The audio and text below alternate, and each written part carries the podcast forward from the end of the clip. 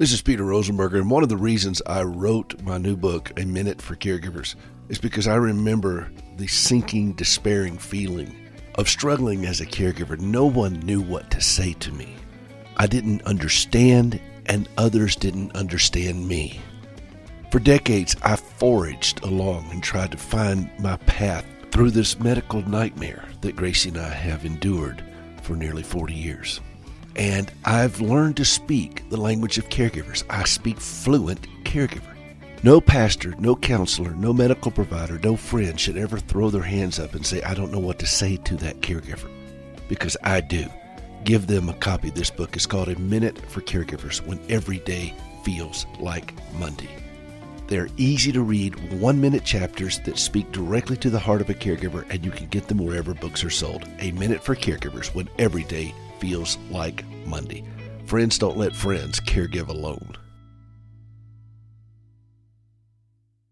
Welcome back to the show for caregivers about caregivers, hosted by a caregiver. This is Peter Rosenberger. I'm glad you're with us. John, you're kind of in a country kind of mind here today, aren't you? A little bit, man. I don't know why. Is that Arkansas coming out I of you? I think so, man. Yeah, you can take a man out of Arkansas, but you never mind. Never mind.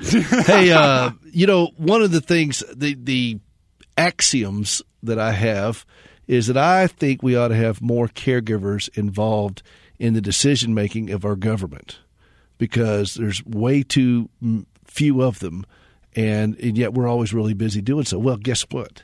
I've got a guest on the show today who is doing just that, and his story intrigued me. He's running for my district. I mean, it, uh, he will be my state representative. Well, that's just and, that's just dirty pool. I mean, getting, getting Peter's vote.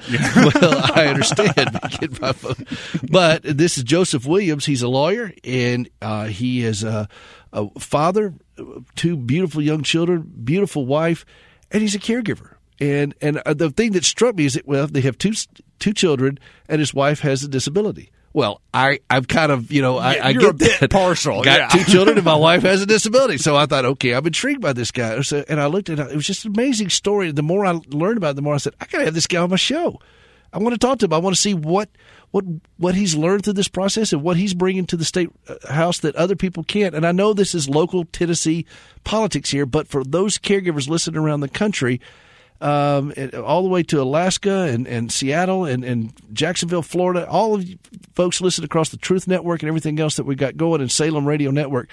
I, I just want you to meet this guy and listen to his story because I think he has some valuable things as a caregiver to to impart. So, Joseph, welcome to the show. Thank you so much, Peter. Thank you for having me on today. Well, happy Father's Day. Happy Father's Day to you as well. I've been uh, wrestling with my two young boys while watching the U.S. Open this afternoon, taking a day off from the campaign trail, and my wife's making a, a new cake in the kitchen. So it's, it's a beautiful Sunday afternoon here in Nashville for me. Well, now, how old are your children? You got little children. correct. So Jack is three and a half, and Henry just turned one, and Henry just started walking around, so he's getting into everything. Oh my goodness! Well, I mean that's kind of weird. I mean, just you'll, you'll turn around and they'll be thirty. I promise you. People used to tell that to me, and I didn't believe them. But I'm just like now I look at these grown men in my life, and I'm thinking, where did my babies go? right. Yes, sir. Well, you. No, I understand completely. You and I have I have a, a similar similar journey. We both fell in love with beautiful women who had a disability, and right. and your wife. Tell us a little bit about her story. Yes, sir. So I met her at Vanderbilt. It's like I, I like to say that um, she was way too cool for me in undergrad, uh, and and I couldn't convince her to date me then. And then she went and lived and served in South Africa for a year, uh, serving at an orphanage there in rural South Africa. And then she came back and went to Vanderbilt Law School, and we fell in love when I was doing a program called Teach for America here in Nashville. So I was teaching U.S. history and civics and uh, and it was at that point in time in which we began dating. We had knew, known each other for five or six years at that point in time, but like I said, she was way too cool for me. Uh, but you know, years later, I eventually wore her down, and you know, we we started dating, and we were engaged six months after that, and married six months later after that. So. In fact, in two days we're going to celebrate our seventh anniversary. So, well, con- oh, congratulations yeah. on that. You know, I, I used to tell people about Gracie. Uh, they asked how we met. I said, "What a past life experience." She was Lady Godiva, and I was Mister Ed. it's, it's, uh, but you guys are both lawyers. Correct. Yes, sir. We, in fact, we How does that work out? By the way, how does that work? out? you know, uh, very logical, reasoned, intense arguments uh, with Lindsay, uh, but but we balance each other out really, really well. Um, and we actually love working together. We've we worked at the same public interest law firm together for a few years, and then uh, we decided last summer, about exactly a year ago, to start our own law firm, uh, which primarily serves nonprofits and public advocacy organizations. Uh, and so we do a lot of work together, and we absolutely love working together. It gives us the option to spend more time together as a family, uh, to spend time with our kids. We love taking our kids to meetings and on work trips, uh, to Washington D.C. and all sorts of things. So we absolutely love working together. She, her specialty is international human rights law. My specialty is First Amendment constitutional law and kind of government affairs.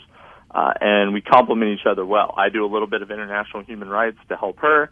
She does a little bit of First Amendment law to help me. Uh, we we we kind of come as a as a pair, you know, as presented to clients, and we love working together. And then, of course, you know, as if having a newborn and starting our own law firm wasn't enough, we decided to launch a political campaign as well, running for Tennessee House District 56 here in the heart of Nashville. And and you know, she is by far my best partner in that. We campaign together. We load the boys in the wagon. We go knocking on doors and meeting voters all around the district, and uh, we have a blast. We we love doing everything together as both a married couple and as a family with our two boys as well. Well, now, and the and the thing that a lot of people just when you when they when you list off these accomplishments and all these activities you can do, people are stunned to find out that your wife is in a wheelchair. She had a terrible wreck when uh, she was involved in a, in a car wreck when she was a little girl. My wife was involved in a car wreck at 17, but your wife was involved when she was like eight years old, wasn't she? That is exactly. And, and yeah. left her uh, paralyzed. Correct. Yes, and, sir. And so, so you're dealing with, and, and my wife ended up losing both of her legs, but it's one of those things that you got. We got these, and I, I get the feeling that our wives are very similar. My wife is a force of nature. Yeah, um, that, that is the same phrase I use to describe Palmer often. So. Well, Gracie Gracie learned how to snow ski as a double amputee. Wow, and and, and, and so and I, of course then I started having to take some kind of medication watching her do it because there is right. nothing more terrifying than watching your wife on two metal legs going down slopes. You know, but she did it, no. and sounds like no, Palmer I, is this is the same way. Just nothing holds her back. The, yeah, the story I love to tell people is that when she first signed up to go work at this orphanage in South Africa, and she signed up, you know, for for months to go serve there in it's in rural South Africa. It's in the middle of nowhere. You know, there are no paved roads. It's you know yeah, the ADA is, is not real big in South Africa. Correct, right, especially especially in rural South Africa. And so, but she didn't even tell them she had a spinal cord injury. And so, she sh- they show up at the airport to pick her up, and they're stunned, and they don't think it's going to work. And she said, you know, I'll be fine. The the Lord will provide.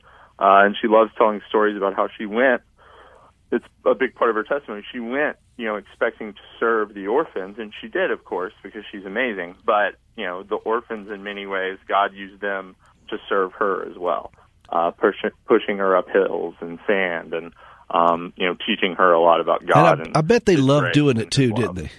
Oh yeah, every kid always does. Well, and I when I take Gracie's going to Africa with us uh, in Ghana this summer uh, to continue our work with our prosthetic limb ministry, and and uh, they when she shows up, it's just it's uh, it's a huge moment for so many people. They just watch it. They, they get so excited because here's this is something different. Here's a right. beautiful, successful American woman who deals with severe disabilities, and we're living life large and that sends such a message to people with disabilities in, in developing countries and so forth to say, wait but we, these people aren't cursed. This is not a this is not a, a, a, sign of God's displeasure of them. This is an opportunity for us, and the embracing of of the cultures is wonderful. So I know that Palmer was was such a hit over there. Well, tell me this. Amen to that. That's right when you and you grew up and part of your story is that you also had a special needs sister who had developmental disabilities and right. and so this is disabilities of all kinds have been a part of your life pretty much your whole life yeah as long as i can remember you know from the time i was three or four my uh my younger sister mary was born um, and when I was almost three years old. So it's it's all I've ever known, and and it hasn't been until I've gotten older that I realized the extent of being the older brother of a younger sister in a family. You know, my younger sister has um, some developmental disabilities, uh, some behavioral impulsive issues, and so those special needs and how our family operated, uh, you know, was very different and distinct, which has fundamentally shaped who I am. You know, one of one of my favorite quotes I learned in an anthropology class at Vanderbilt was that the Amish have a saying that uh, individuals with special needs are God's gift to us to teach us how to love better.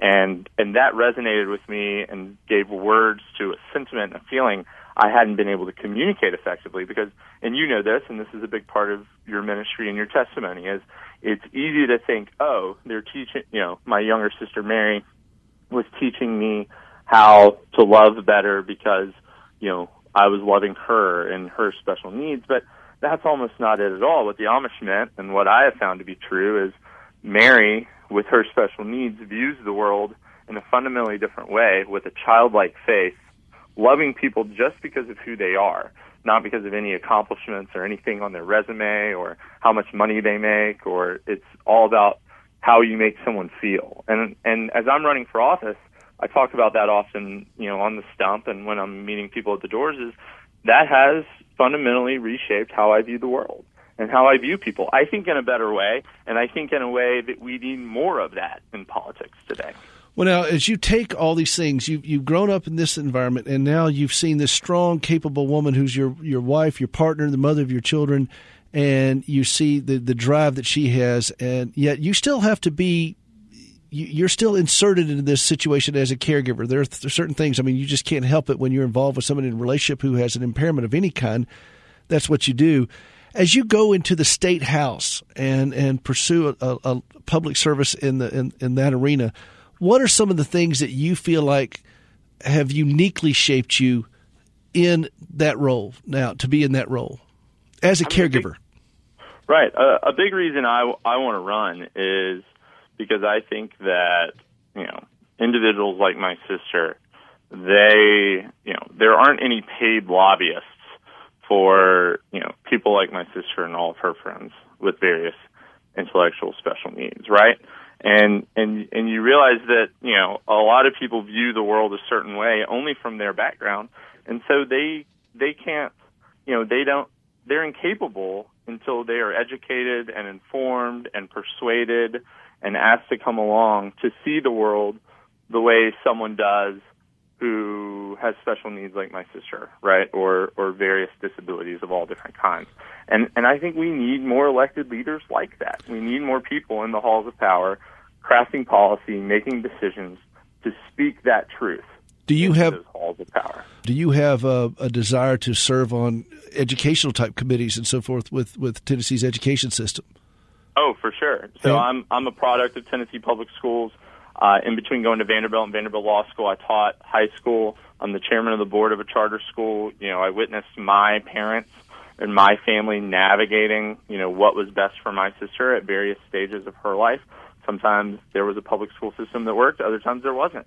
Sometimes there was a private school, independent school that worked, and other times there wasn't. And so there needs to be people, you know, I met one I knocked on the door of a gentleman the other day who has a son with special needs who was told by the public school system that they simply couldn't provide what he needed. And so he needed to go to a very expensive uh, independent school. And so we need policies crafted to support, you know, students like him and their families. Uh, you know, that's a missing piece right now. We need people who are willing to go to into government, serve in public service, and fight hard for them. Well, I think that um, special needs families will find your comments incredibly endearing because they feel so often that they are fighting this battle um, single handedly and, and at, an extreme disadvantage. And to have someone in there in those halls of power who, who truly understands the challenges of a special needs family is is I think uh, just a tremendous gift to Tennessee, and I, I applaud you for for being willing to do this. I mean, you're putting you and your family did not have to do this. I mean, you have a life, you have a, a wonderful life that you have, and yet you feel this tug to do this in your heart. And I've been watching footage of you getting out there with your whole family, and Palmer's out there wheeling along. I mean, she she must be a real sport. Oh I mean, yeah. now- well, now- she's the best. You Well, know, now I- tell her it's a little hot outside today to be wheeling around. So I hope that she's taking it easy because when Gracie gets out of her wheelchair, I mean, she, well, then again, I'm the one pushing her sometimes. So I'm the one, she's like, oh, it's nice out here today. uh, we, by the way, uh, Jeff Foxworthy and I did a bit on You Might Be a Caregiver If a while back. And one of them was, and, and I actually have footage of this. Uh, if you've ever hooked up your wife's wheelchair to your dog just to see if it would work. You ever done that, Joseph? I don't think you would probably do that, but I did it. hey, um, hey, listen, where can people find you?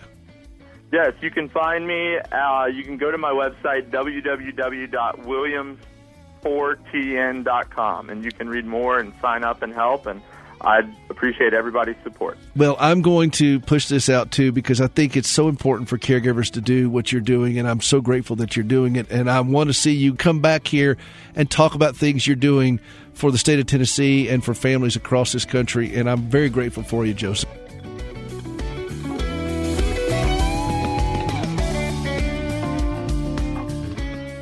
You ever struggled to trust God when lousy things happen to you? I'm Gracie Rosenberger, and in 1983, I experienced a horrific car accident leading to 80 surgeries and both legs amputated. I questioned why God allowed something so brutal to happen to me, but over time, my questions changed, and I discovered courage to trust God. That understanding, along with an appreciation for quality prosthetic limbs, led me to establish Standing with Hope. For more than a dozen years, we've been working with the government of Ghana and West Africa, equipping and training local workers to build and maintain quality prosthetic limbs for their own people. On a regular basis, we purchase and ship equipment and supplies, and with the help of inmates in a Tennessee prison, we also recycle parts from donated limbs. All of this is to point others to Christ, the source of my hope and strength. Please visit standingwithhope.com to learn more and participate in lifting others up. That's standingwithhope.com. I'm Gracie, and I am Standing with Hope. You've heard me talk about Standing with Hope over the years. This is the prosthetic limb ministry that Gracie envisioned after losing both of her legs. Part of that outreach is our prosthetic limb recycling program. Did you know that prosthetic limbs can be recycled? No kidding. There is a correctional facility in Arizona that helps us recycle prosthetic limbs. And this facility is run by a group out of Nashville called CoreCivic. And we met them over 11 years ago. And they stepped in to help us with this recycling program of taking prostheses and you disassemble them. You take the knee, the foot, the pylon, the tube clamps, the adapters, the screws, the liners, the prosthetic socks, all these things we can reuse and inmates help us do it. Before CoreCivic came along, I was sitting on the floor at our house or out in the garage in when we lived in Nashville and I had tools everywhere, limbs everywhere and feet boxes of them and so forth. And I was doing all this myself and I'd make the kids help me. And it got to be too much for me. And so I was very grateful that CoreCivic stepped up and said, look, we are always looking for faith based programs that are interesting and that give inmates a sense of satisfaction. And we'd love to be a part of this. And that's what they're doing. And you can see more about that at standingwithhope.com slash recycle. So please help us get the word out that we do recycle prosthetic limbs. We do arms as well, but the majority of amputations are, are lower limb, and that's where the focus of Standing with Hope is. And that's where Gracie's life is with her lower limb prostheses. And she's used some of her own limbs in this outreach uh, that she's recycled. I mean, she's been an amputee for over 30 years. So you go through a lot of legs and parts and other types of materials, and you can reuse prosthetic socks and liners if they're in good shape. All of this helps give the gift that keeps on walking, and it goes to this prison in Arizona where uh, it's such an extraordinary ministry. Think with that inmates volunteering for this, they want to do it, and they've had uh, amazing times with it. And I've had very moving conversation with the inmates that work in this program. And you can see again all of that at standingwithhope.com slash recycle. They're putting together a big shipment right now for us to ship over. We do this pretty regularly throughout the year as inventory rises, and they need it badly in Ghana. So please uh, go out to standingwithhope.com slash recycle and get the word out and help us do more. If you want to offset some of the shipping, you can always go to the giving page and be a part of what we're doing there We're purchasing material in Ghana that they have to use that can't be recycled. We're shipping over stuff that can be.